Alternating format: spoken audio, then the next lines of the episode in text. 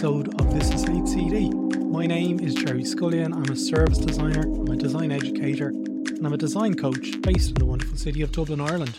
Today in the show, I spoke with two of the world leading experts in design for young minds and children.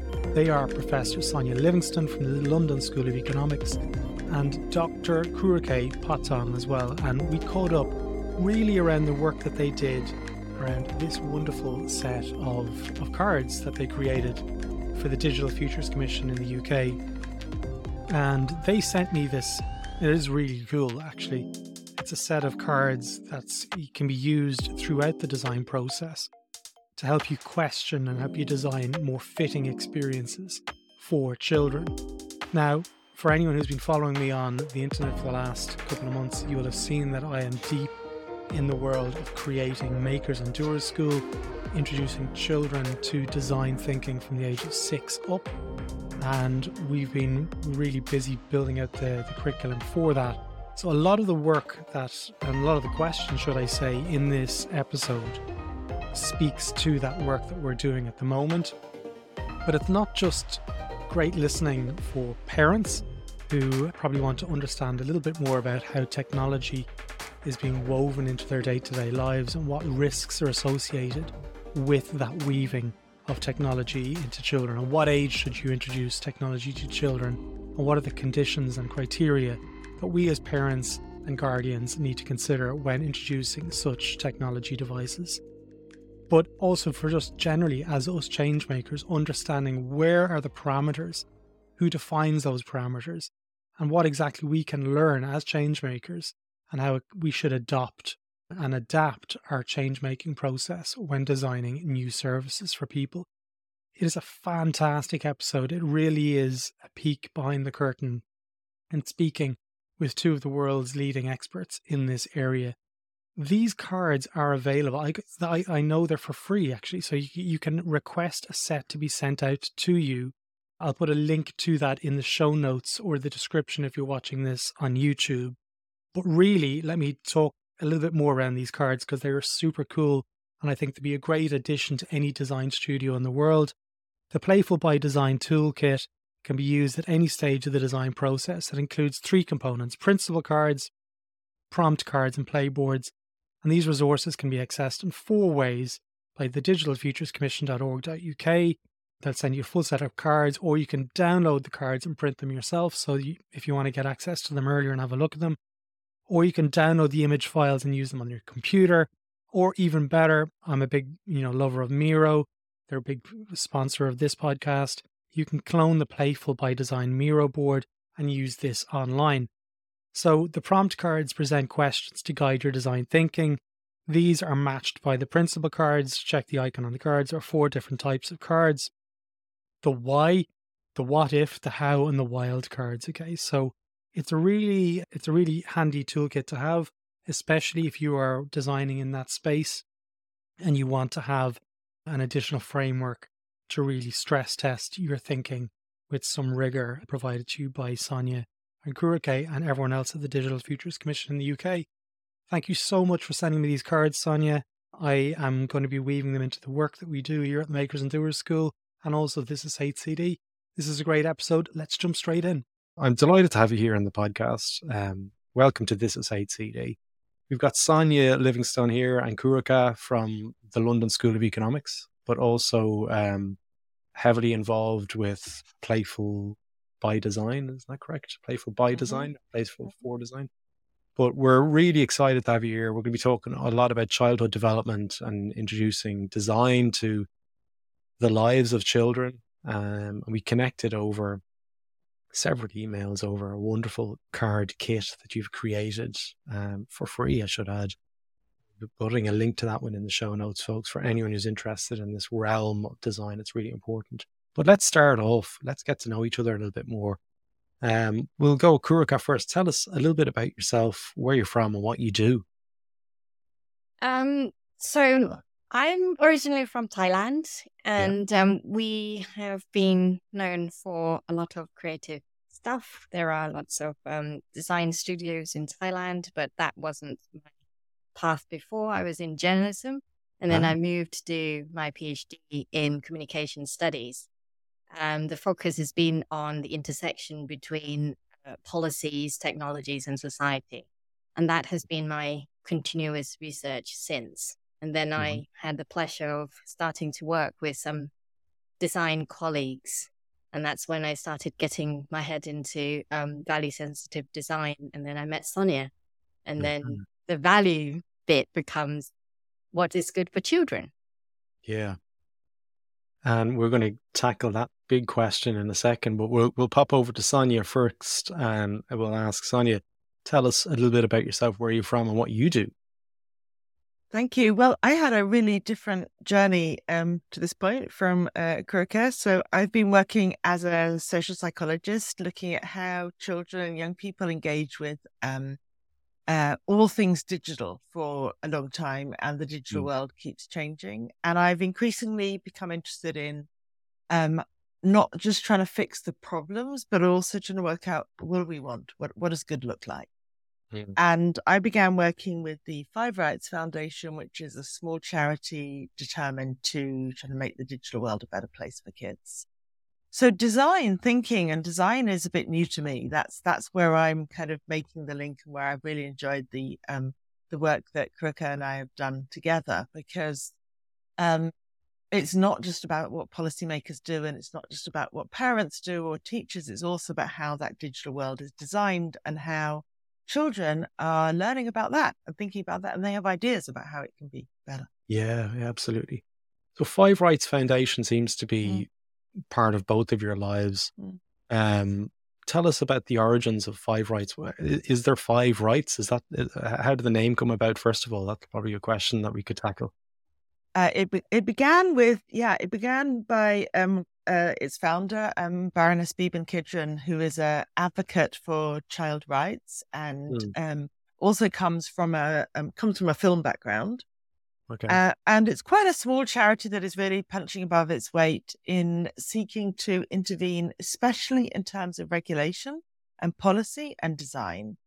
Uh, okay. And the there there are five rights originally, and they're the right to um, uh, uh, be able to um, know what is happening to your data online, to be able to um, take down what is harmful, um, to be able to kind of um, you know, they're, they're rights that are focused on making um, children's digital experience um, productive and mm-hmm. safe for them. But actually, over recent years, we've been working more with the um, UN Convention on the Rights of the Child, and that's given us all a bigger umbrella because it's then, you know, the, how the digital world is designed is absolutely crucial to realizing the mm. rights, but the goals become children's right to be an agent in the world, children's right to express themselves, to participate, to be protected, to have their privacy. You know, it's kind of so we've we've we've developed a, a larger rights agenda, but still right. with that focus on you know making digital better. So, and if I may add a little on my little past experience working on another research project with Five Rights, I see the connection and the continuum from the control by design that um, uh, Beeban's been trying to um, sort of make happen, create opportunity for for children. So that, to me, I I take it as to connect with children's agency when when we expand the agenda to cover and engage with rights. So let's boil this down and distill it down to you know the world of parents and the world of children at the moment what does the landscape look like for a child and what are the problems that exist that you can see through your own lenses as practitioners uh, within the the digital kind of access and the proliferation of software like YouTube and applications like you know, within the iPad world like what is there is there a, a problem an epidemic in front of us or what what are we seeing so there, where do we begin? There are so there are so many there are so many questions. So so maybe I'll I'll begin, and I I know Kruakae will add, but I'll begin by saying, um, children have always played, children have always expressed yeah. themselves, children have always been creative, uh, and today they do it on incredibly technologically complex commercial platforms. and it's a transformation from playing in the street or playing in the kitchen or playing in the playground at school to doing it on a commercial platform, which is very often a global company that yeah. doesn't necessarily expect to have children there, doesn't necessarily know anything about the children who are there or what their needs might be. And from parents' point of view, it's like which of these games are beneficial? Um, yeah. what is what is being taken from my child in the trade between what's being tracked? Yeah, yeah, what's being tracked? What data is passing? Um, what are the risks? Who are the people that my kid is playing with in mm. multiplayer mm. games? Because that can be incredibly dangerous. So it's children have this desire to play and express themselves and be themselves and grow, yeah. but they're doing it in this really new kind of place that so, you have to understand. I noticed on Sunday, um, I was out for a drive with my mom, and I've got two kids, six and a half and four and a half. Mm. And my my mum is in her eighties, and mm. she's like, "We haven't seen one child playing in the road since we've mm. been out mm. driving for the last mm. twenty minutes." I said, "Yeah, they're either out their mm. back garden." I said, "Oh, they're doing something else." I said, "Like they just don't play like we used to play, like when I was a child. When I was a child." So, is play? What are the differences and the nuances uh, between those two paradigms of playing in the street versus playing in the digital realm? Hmm. I would start with the amount of information that mm-hmm. um, by engaging and playing online, yeah, the platforms made more visible. Yeah, and whereas in the past, if you were um, playing in the street, mm-hmm. um, mm. people from the opposite part of the world, if I was playing in the street in Bangkok, you wouldn't know being in London what I like, how do I play? But when kids move online to play, because of this complexity of technology, the way they by by just interact interacting with the platforms that they used for play, whether that platform is designed for them or not, mm. what they like, what they don't like, what they're interested in, how they interact, their pathways through play are mm-hmm. made visible without them having any control of what, to what extent could be shared, should be shared.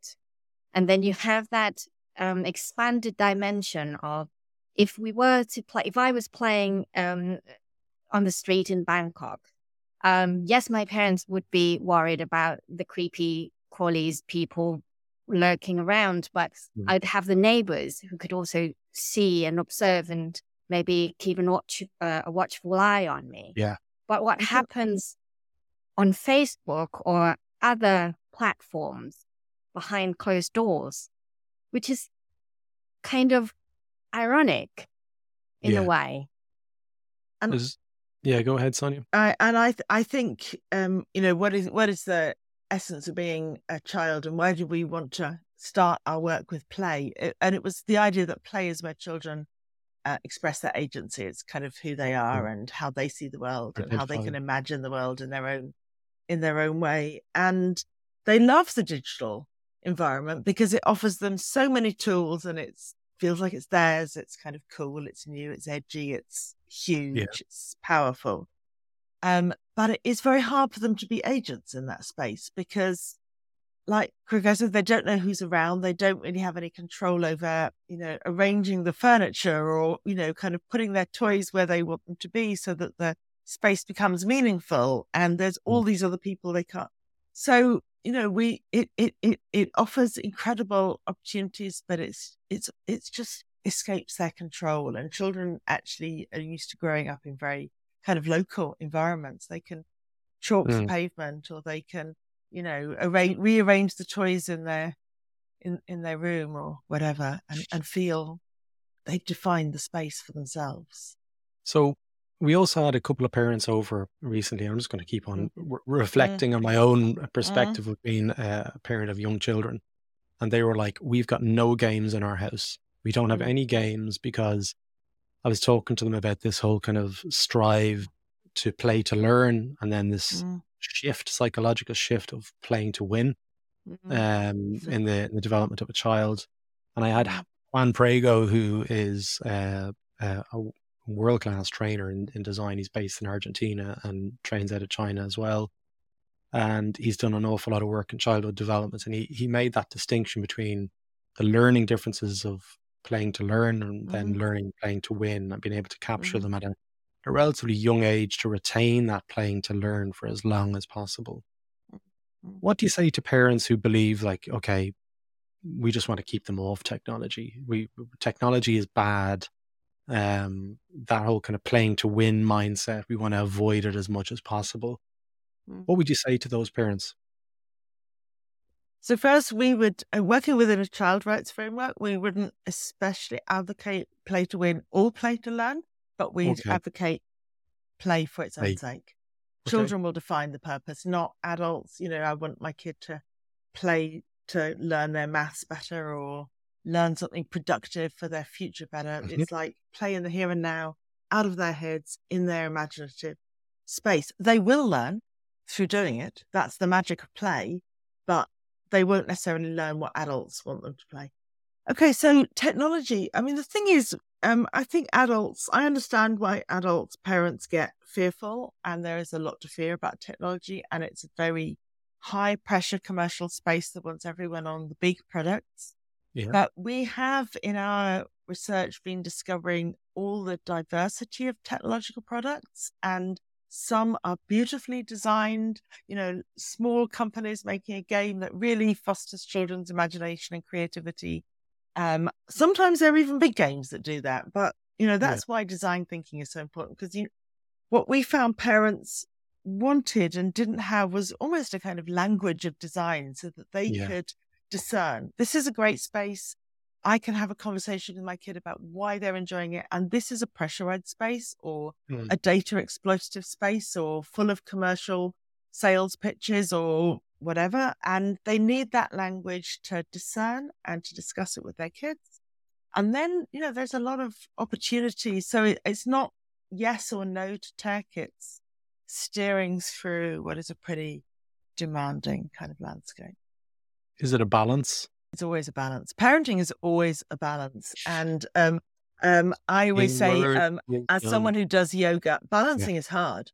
Balancing is yeah. not just getting the scales in balance; it's standing on one leg with you know juggling, mm. and um, you wobble and you you have to sway in the wrong direction and learn and readjust, yeah. and you know it's it's tough for parents. Um, and no one is really all those games and play opportunities out there in the digital world, they're not explained to parents. They're not. No. And, and, and not. A game is a game. Yeah. Or they are explained with a heavy commercial pitch that is, this is going to turn your child, you know, this is yeah. um, Mozart to make your child Einstein in the future or whatever it is. You know, this is, um, which is, uh, is, is, and how are parents to judge? How are parents to know what's valuable? Kruakae, can I ask a question yeah. to you just around that balance piece? Because I, yeah. I, I, know you were you were interested to jump in there. If it is a balance piece, and I believe it is a balance piece, mm. what are the pieces that need to be put on that kind of scale? Mm. Um, what constitutes the elements of play? Like, what, what are the the facets and the categories of the types of play that parents need to introduce to ensure a solid childhood development? Um, I would say evolving capacity and agency. And Talk what agency, what you define? Because I know some people will be like, agency. Let's break that down a little bit further. Yeah, go, going back to so in in in the way of play, I'll I'll use this example from um, one of the participants in our initial consultation. Mm-hmm. So a parent described um, enjoying um, watching the kids leaving them in the room and it was an empty room. And then the next thing they came back, the kid was jumping up and down, playing, pretending to be the kings and queens or hunting squ- giant squid or something along that line. Or a parent describing their children um, taking over the zoo and playing, started developing their own game, playing hide and seek on zoo. Yeah. That kind of agency. Okay. That's a great definition. So, so going back to that scale metaphor, um, what are the weights that we would need to apply to ensure that that scale is being balanced? No. I think the weight of it is well, I would assume that parents know their children and mm. um what and and what not just what they need, but what make them vulnerable. Okay. And um, uh, but then that vulnerability and the protection for uh, protection against exploitation of that vulnerability needs to be balanced mm. against um, the growing, you know, uh, the growing and development of the child. You can't wrap your child up in a cotton wool. My mum wished she could. um, but because otherwise, kids don't learn to develop resilience. They don't learn problem solving skills. Yeah. That kind of balance. So the problem solving skills, like most parents will be like nodding their heads if they're listening to this, kind of saying, yeah, we, we understand why that could be important because the world that we all find ourselves in now post pandemic, you know, we have to become problem solvers and it's not going to go away. That skill needs to be nurtured uh, at a very early age. What are the things that you can see from your research that parents are doing and are doing well to encourage that type of skill to be fostered? Um, um, I've seen an example of a couple of parents that uh, that joined our consultations mm-hmm. they would play the game either with or before, and also if they do play the games before they join, they they introduce that game to their child, then they also continuing not not watching as in, you know, keeping control, but observing and helping them when they got stuck. Okay. One of the things that we um, learned um, from, I, I learned from reading the research on play was the idea of loose parts. And mm. I think this is a really great concept. So imagine the um, you're you're at home with your kids. You might just leave um, instead of putting the rubbish away, you might leave um, a few squeezy bottles and cardboard boxes in a corner of the room, and you might just not say anything. And yeah. your child might find them. And then the next thing you know, you've got a spaceship.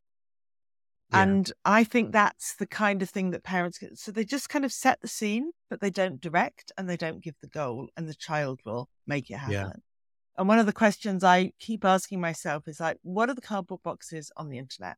Where where can the kid go and find the, those that those loose parts, those kind of possibilities that will hmm. really and then and then can they can they follow through for themselves? Yeah. What are those cardboard boxes on the internet? What have you found? Well, one of the things we asked this question of, of parents and, and, and children in our in our consultation. So one of the things they talked about a lot at this point was a game like um, uh, Minecraft. Yeah. Okay. Which seemed to kind of and and you could compare it with a game like um um well and, and in some ways they talked about Roblox as well. And you could compare it with a game like Fortnite where the kind of goals are more set and the pieces are more yeah.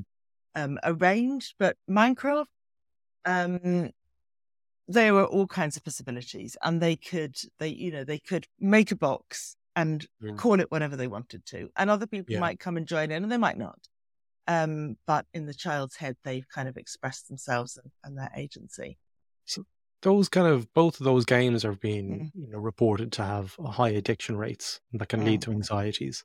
Mm. Um, young children don't have that capacity to be mm. able to say no mm. and to, to say, mm-hmm. "Okay, I've had enough," to be able to self-regulate. How how and what would you say to parents who are struggling with that? They say, "Okay, cool, well, we'll introduce Minecraft." Mm. we realize that there's got mm. some play capabilities there. Mm. My child is struggling to switch off from it because they're more susceptible to being addicted. Yeah, I think I think it's a it's a it's a great question. Um, so in designing playful by design, you know, what do we want? We said, okay, yeah. we want the game to be open ended. So that's the kind of cardboard box. Really the possibilities are there, yeah. and it could go in many directions. Um, we also said, um, you know, kind of really um, promote the child's agency, not just to play as they want, but also to leave when they want. Don't create that kind mm. of compulsive feel that you've got to keep on playing and keep on playing. So, partly we wanted the designers to think about making it easy for a child just to leave or put it down for a bit, to be interrupted, um, and then to go back to it.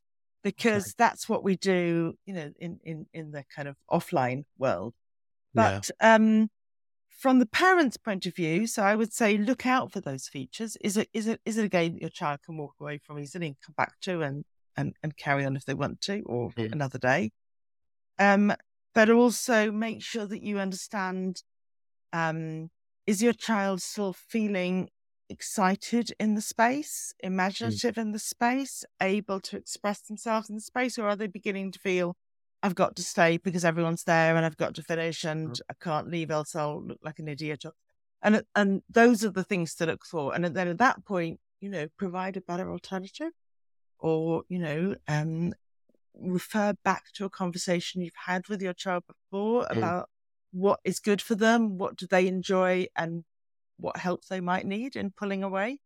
Yeah. Because I think kids are beginning to see for themselves that sometimes it's it's too much and they need to pull away, but they need a bit of help or encouragement or something great to do or just dinner time.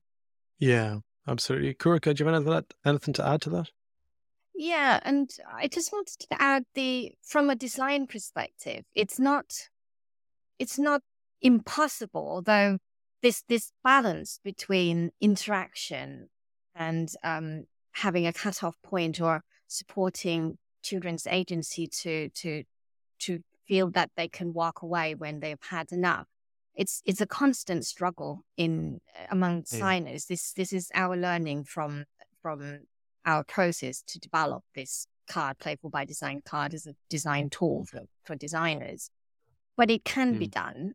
And um, an example for that is um, by making, creating an endpoint, a natural endpoint as part of the progression of the game. But then, you know, and then so kids don't feel like, oh, there's a new challenge, excitement all the time and keep going. But there is an excitement. It's up and then down and, and coming to a natural cutoff point. Observe sure. the day, maybe, or dinner time, or something along that line that would help mm. encourage um, kids to sort of wean off. That would also work. Okay. One of the hardest things that we found in our conversations with parents and with designers is about risk taking. So mm-hmm. all the theories of child development are that children need to take some risk. They need to climb a tree and fall up, fall down, not too high, but climb a tree and fall a little way, or scrape their knee, or and learn and pick themselves up and know their limits. And then next time, you know, try to run faster or climb higher or, or whatever. And that is how children learn. It's how they gain confidence. It's how they, you know, um, develop their capacities. But if you say to anyone online, let your child take a few risks. That's terrifying. Yeah. That's terrifying for parents. And it's pretty terrifying for designers and um, product developers as well, because they don't want um, harm happening on their sites and they don't want the reputational damage and they don't want the responsibility. So online tends to be either made incredibly safe mm. or designers will say, okay, we know kids are playing Fortnite or whatever it is, mm. but we're not, we don't want them to be there we, we, um, maybe they're even going to begin to age gate them out of those spaces um, okay. because we don't want to take the responsibility. And it's a bit like the digital world is, um, you know, it's either like having a five, a six lane motorway in front of your house, you know, so mm. you don't want your kid to go out and play in the street. Yeah. Um, or um, an incredibly safe garden and they can't ever get out of the yeah. high wall. And we don't, we, that's the design challenge, I think one of the things as parents, you're able to self identify when a child is ready to move to the next stage of saying, mm. okay, listen, they're mm-hmm. on the swing. I think they're going to be okay in the trampoline. Mm-hmm. How do you know when a child is ready for technology to be introduced? Mm. It's, it's, it's such a hard question because um, parents remember what it was like on the swing or on the mm. trampoline mm. from their own childhood. And now they're in a world that they don't have those kind of visceral memories and those that that yeah. own their personal experience to fall back on. And games don't come, you know, this is something that that probably should be regulated and better designed for. They don't come with good age ratings. They don't yeah. come with good, you know, if you go to the app store, it's everything is four plus. And it's not four plus. It's it's graded, it's complex. And yeah. and and even within a game there isn't always that kind of progression from um you know, you've begun here and now here's the thing to do next. Because every game is trying to monetize attention. So mm. says, stay here with us forever. Yeah. Um, so it is, I think it is, it, it's something that is, um, you know, parents have a gut feel. The only way they can know really is to play the game with their children and, and see, are they bored? Are they kind of pushing it around or are they out of their depth? And they should have, you know, they need something a bit easier than this or simple, mm. more straightforward. But then that is perhaps what makes it quite difficult and um, unequal for a lot of children because not every parent has that time and energy to be playing mm. the games with their children. Not every parent has that appetite for mm. um, playing the games or the games with their children. Mm. So um, there is also that responsibilities from the the makers of these products and services as well that so that eh, not everything falls down to the parents that they have to take that responsibility to mm-hmm. spend the time to learn to progress in order to be able to recommend the good things for their mm. kids sure one of the things in playful by design when i stumbled across it i remember I was in bed when I saw it, truthfully, and I was like, was like one of those things where you know I had no one to share it to. I was like, oh, this this is amazing. It was midnight at night, and I was like, and I, and I I saved it for the next day, and I looked at it. And when I looked at it, there didn't seem to be these age gaps or the age kind of like this is for a four to six year old. Um, and I found that really interesting because an awful lot of the stuff that you find online, they say suitable for four to six and then six to eight and so forth. What was the thinking behind that? And I know this is a loaded question, but playing devil's advocate here, what is the thinking around that and not having those age categories or suggested ages on some of the modules within Playful by mm. Design? Mm. So, in a child rights framework, um, rather than saying uh, four your child is ready for this or at 12 your child is ready for that, you think mm. about evolving capacity. It's a bit of a um, clunky term, to be honest, but it's um, children develop at different rates yeah. and they develop unevenly and they develop best when they're always a bit at the edge of what they can do, but they're not yeah. like super challenged.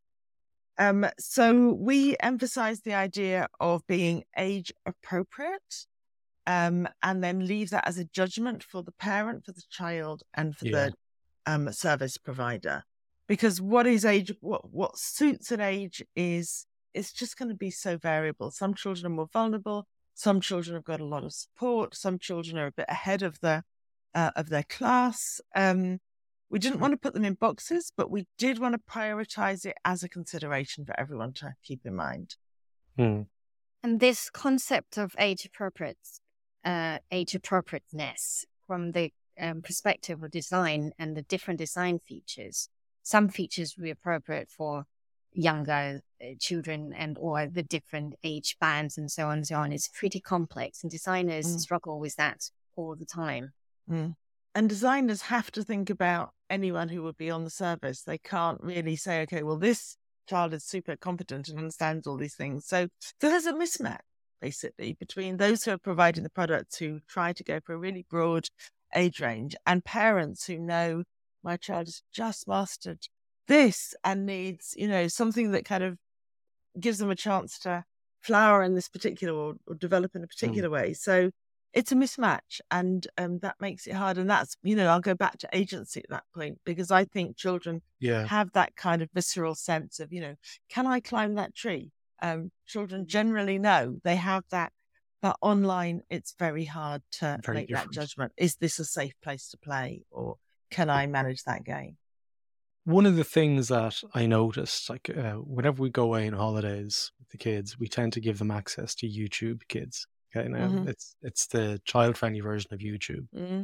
and it seems like such a small little introduction to the interface, but they have tiles below the video that I noticed that whenever we introduce it, straight away they're watching a video and then they're getting about 30 seconds in and they're clicking the next thumbnail. Mm and they're being caught in this loop, this mm. this kind of design loop that we mm. anyone who's involved with design will know. Mm. And it's mm. all about getting the impressions for the mm. advertisers and seeing what works and so forth. What are the risks that you see with introducing technology to children too early? Mm. um, because that ability to know that you're in that loop mm. seems to be, you know, seven, eight years old when they're mm. going to go, okay, look, I want to watch the video and I want to watch it to the end. Mm-hmm. What are those risks for introducing it too early? Mm-hmm. So I think at this point we are a bit um, beyond what the research is. I don't, I couldn't say categorically yeah. research says this is the risk. Yeah, okay. but I could say that there's um, enough research and enough um, experience to say what is vital is for children to gradually develop their own judgment, and they yeah. can only judge an environment that they kind of understand. Okay. So they don't understand. They can see the screen. They understand the screen pretty early, but they can't understand behind the screen. Advertising yeah. companies, data brokers, commercial um, imperatives for profit. You know, that's no way can they yeah. understand that? So I think um, ideally, you know, you'd have the screen designed um, in a way that it operates in, in in terms that children can understand. And some producers, of course, will do that. But even YouTube Kids, like you say, its number one imperative is to get mm. kids to graduate to YouTube and to yep. get the data. And it is owned by, you know, one of the biggest um, corporates going. So it's, they're making an effort and they've curated some of the content and they've taken out some of the mm. problematic mm. content and they've taken off the comments, which are often dodgy um, part of the content, but mm. they still have it. They're still a business. Yeah. Um, and ultimately, you might say, you know, look for a non commercial. If, if you don't want your child to be locked into commercial pressures, you need a non commercial product. For example? Well, I could say public service broadcasting yeah, makes yeah. a lot of. Um, I think there's a fair number of uh, um, civil society museums make games. Um, oh, okay. uh, children's there's various children's organisations make games. Sometimes um, local councils or child friendly cities will make yeah. a child friendly interface or services. Uh, educators Excellent. sometimes make games that they want you know to learn something really creatives try things out. I think there is, but like I said at the beginning, it's hard to find it because we're all directed towards the big corporates. Yeah. The ones that are on the tip of our tongue tend to be the ones that are the yeah. one that are there to make money. Yeah. That's one of the things that I've learned. Now let's talk about playful um, mm. by design mm. because mm. it is amazing. And mm. I'm not just saying that because I know Sonia, think you are leading. This is your initiative, mm. and uh, mm. Kruakae, you're you're mm-hmm. involved as one of Absolutely, the. Absolutely, she is. Yes. So, where did this come from? Um, I know Sonia, your background is is in mm. this space, but wh- where did it originate from, and what was the the premise, and what was the objective behind the policy? So we began by recognizing uh, that by design solutions mm-hmm. are becoming very popular among policymakers and the kind of whole multi-stakeholder world of of thinking about um, online experiences. So there's a lot of work gone into safety by design, how to make a product safe before it ever reaches the market, privacy by design, um, security by design that Kruakae worked on um, before. But those are like the hygiene factors. Sure, you want the, yeah. The you want the space to be safe and private and secure, but what that's not good. That's just that could be boring. So we thought playful by design, we put that concept into an already sort of expanding policy area and say mm. we also have to design for what good could look like and what would be yeah. um, really support children's. So, all, so in our playful by design toolkit, which I think Kruakae might might say something about, um, it's designed to have lots of prompts for designers to help them think how in my design can I be welcoming to a child on a on a website or in a game? How can I what are the what are the levers I can pull to enhance their imagination? Um, what are the ways in which I can enable open-ended play instead of constantly pushing them in the same direction? Mm. Um, so it was about thinking of the design levers that could go into promoting those bigger goal, goals um, that are about the positive as well as dealing with the problems. So what you're talking about there, like security by design, and mm. I mean, you mentioned might have mentioned yeah. safety by design, and even, even functionality by design as well. Mm. Mm. They're all facets of what we would call a good service. Playful mm. by Design, a good service. And Lou Downe, mm. who is a great friend of mine and a great friend of the podcast, wrote Good mm. Services, who was mm-hmm. formerly the head of service design for the British government. Mm-hmm. Um, when it comes to Playful by Design, how do you want designers who are listening to this or change makers generally mm-hmm. listening to this podcast how do you want them and how do you see them mm. using the toolkit in their in their practice perhaps i'd say well um expect uh, we we i hope that they'd use the toolkit to expand their um initial sort of understanding of rights that tends to be or could be restricted to um, the safety and the protection agenda of rights, mm-hmm. and then expand it to um, more not goal oriented, but um, agency oriented, mm. whereby they think about they themselves with the role to provide for the opportunities for kids to explore, to grow, to develop, to express themselves within the safe boundaries. Um, as as as supporters for kids to participate and engage actively in the world. So I'll give you an example of one of these cards. And um, here is the what if prompt cards. Um, it, mm-hmm. it's it's it's geared at sort of engaging a particular way of thinking that expands that thinking of. And it says, "What if a child could rebuild the environment with friends? So this connects to that imaginative aspect hmm. um, that we want to promote in in Playful by Design as well. So this is a and, and we and we wanted the and we wanted the the cards themselves to be playful. I mean, we have yes. designed them that the designer. We don't want them to be boring and dull, but they are full of like wacky ideas and mind expanding suggestions for the yeah. designers. And so we have designed some games for the designers, which we call the kind of playboard, so they can yeah. play together. But also they could some designers have told us they just keep the pack by them on their on their desk. And every now and again they flip through and something says, What if, you know, you were gonna design um a world, a, a, an environment. I don't know. What if you're going to design a world where children could play with their grandparents? How would you, you know, what would that look like? How would you do that? How would you make it safe?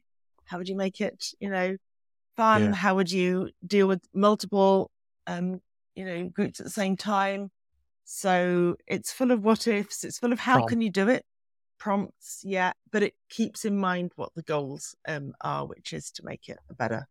Yeah, it's that whole divergence yeah. piece mm. of uh, yeah. identifying new ways of incorporating the mindset.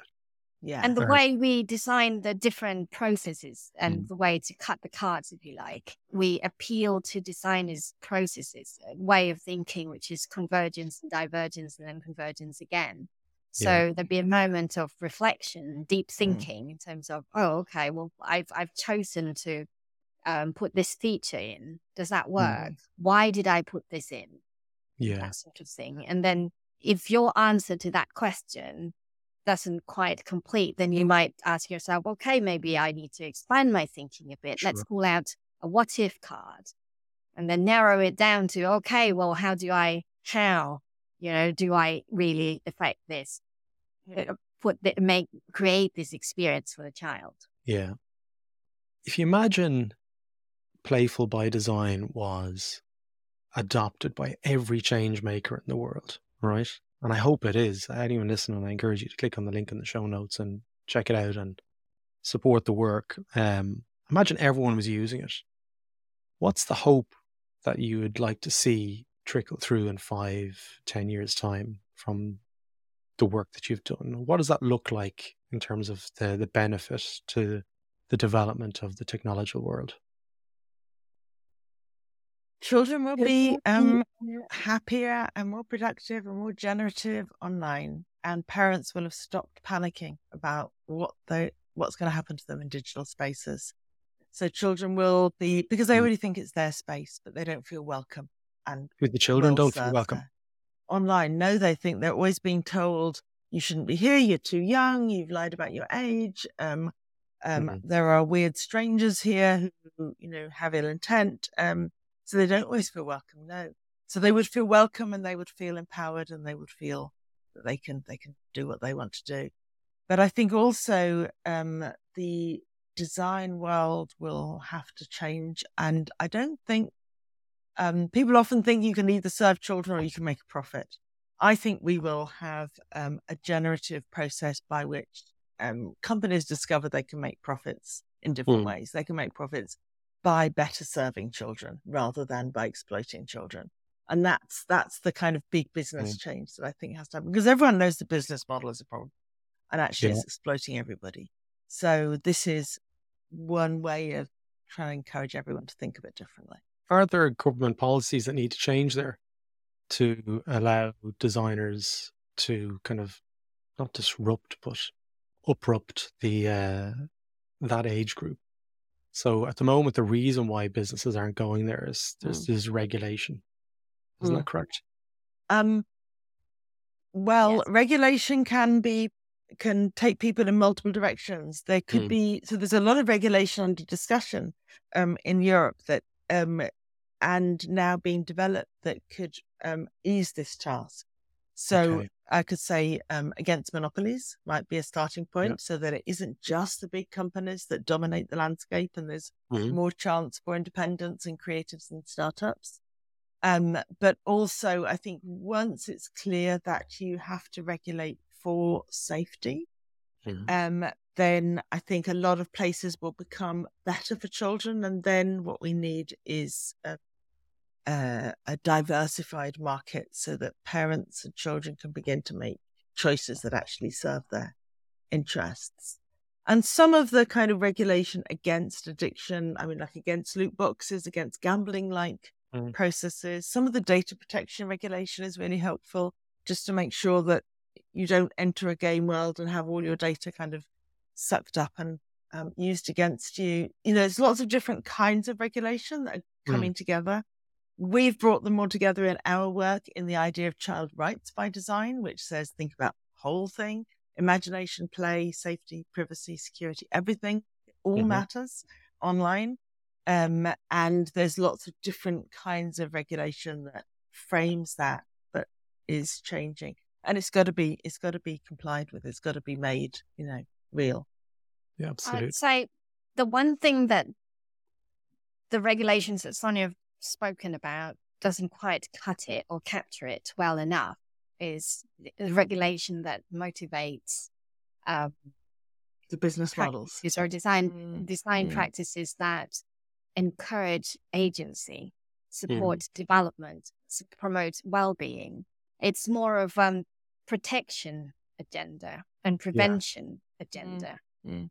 Mm. It it takes more than just the regulation to motivate or for to motivate business to see the value in um, in providing opportunities for agency, for creativity, for imagination and mm. expression. Mm. Do you, uh, and I get, I know I'm asking some binary questions here, but do you have suggestions on um, who's doing it well out there? Like, so uh, for people to follow on and learn more about uh, Playful by Design, but like if there are parents out there and they want to uh, encourage, I know we mentioned Minecraft and um, mm. that other mm. one I can't mm-hmm. remember. Mm. Um, what other apps and games that you feel are open ended in their approach and they've mm. utilized the same sort of mind set that you include in, in Playful by mm. Design. Are you okay mm. to give a shout out to any of those other businesses where people can continue their learning? Well, I might um, mention um, uh, Sonia Livingstone.co.uk. Yeah, no, I don't. I have no business interest at all. I mm um, uh, part of our work was done in, um, in um, with uh, support from Lego, and I think oh, Lego has um, tried pretty hard in this regard. Um, yeah. One of our commissioners um, was from the BBC, I think Children's BBC, and I would say public service broadcasters.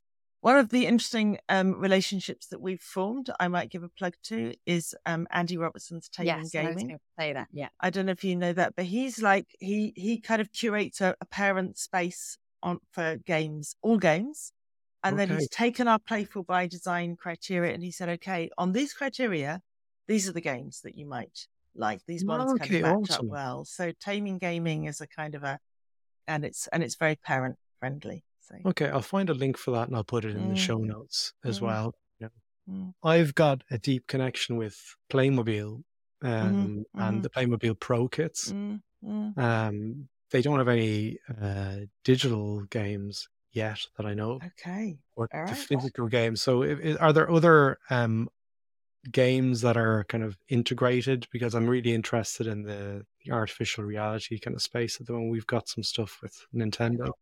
Mm-hmm. Have you any of those recommendations? It's okay if you don't. I'm putting you on the spot here. Kruakae, do you want to say something about the value of hybrid games? Kids love hybrid yeah. games, and you know we thought a lot about Pokemon Go, which was not a good mm. example, but okay. points to something that children do because it was so commercialized and but yeah, but it, on the other hand, it pointed to what children want and where there is, I think, a space for um, development. Yeah. So one in one of our um, consultation sessions, a parent uh, mentioned an application that allows you to scan a plant or mm-hmm. butterfly mm-hmm. or something Mm-hmm. um, and then it gives you that information. Yeah. So we take it as an example of um, a product not necessarily built for children, but could be harnessed in this hybrid way. Yeah. So you have that um, intersection, if you like, between the digital and the physical, and yeah. it, and it also takes kids out and about in the physical world not, rather than locking them into the mm. screen mm. and so on and it, it, it encourages and fosters that relationship building between parents and child. And the parents yeah, enjoyed it, the children awesome. enjoyed it. That's a really good example. Another one, I don't know if you've experienced the um, the Mario Kart uh, artificial reality where you build your own track in your house. Mm.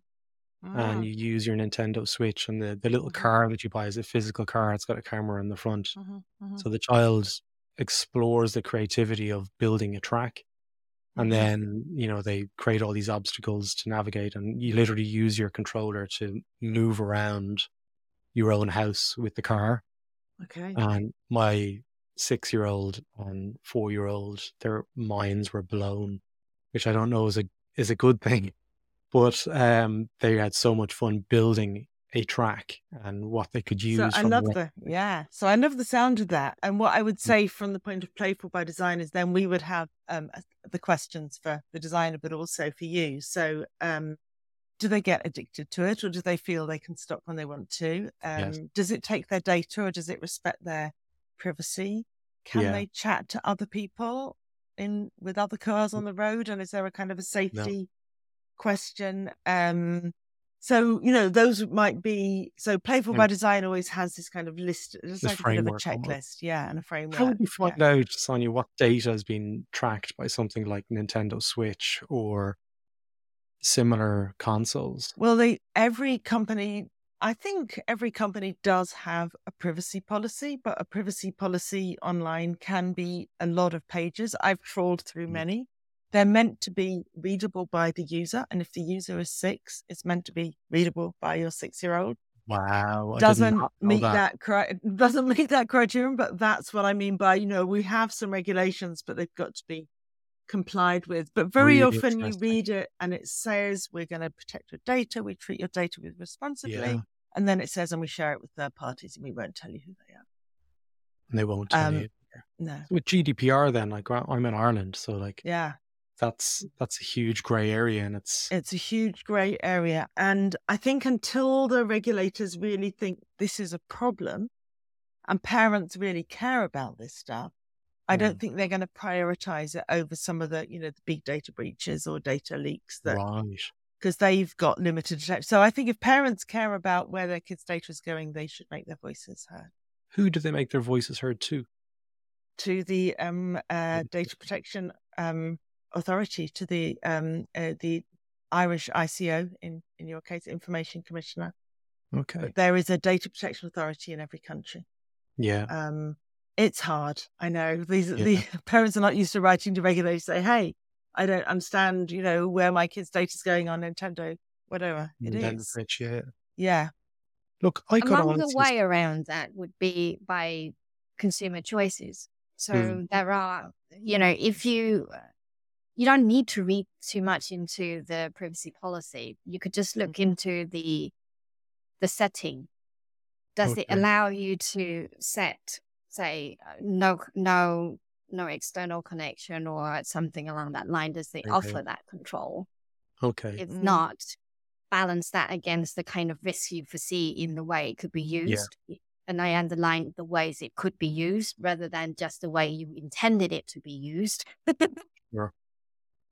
I that's a really good point. Like they don't make it easy to find those things. They so don't make it easy. No. It's either within the console or within the. Browser, and if you're using online, or within the application. And there's two different settings, and which one is overriding which. And that's part of I guess, safety by design as well. Like, you know, in Ireland and a number of other countries, there's also a children's commissioner. I think the children's commissioners yeah. um, are quite kind of public, available. Um, parents can. Ireland has been very good. I lived in Australia yeah. for a very, very long time. Yeah. I'm home five years, and we do have conversations about these things on the news. Yeah. Yes. So um, it is. Uh, I think they're they're talking about it an awful lot more. Um, I was about to say a few minutes ago, I could talk to you, both of you, for probably a week, I'd say, before I, I could come up for air. Um, but if people want to reach out to either of you, um, I'll put a link to Playful by Design uh, mm-hmm. in the mm. show notes of this episode. Mm-hmm. Um, how might they get in touch with you if they wanted to ask more questions?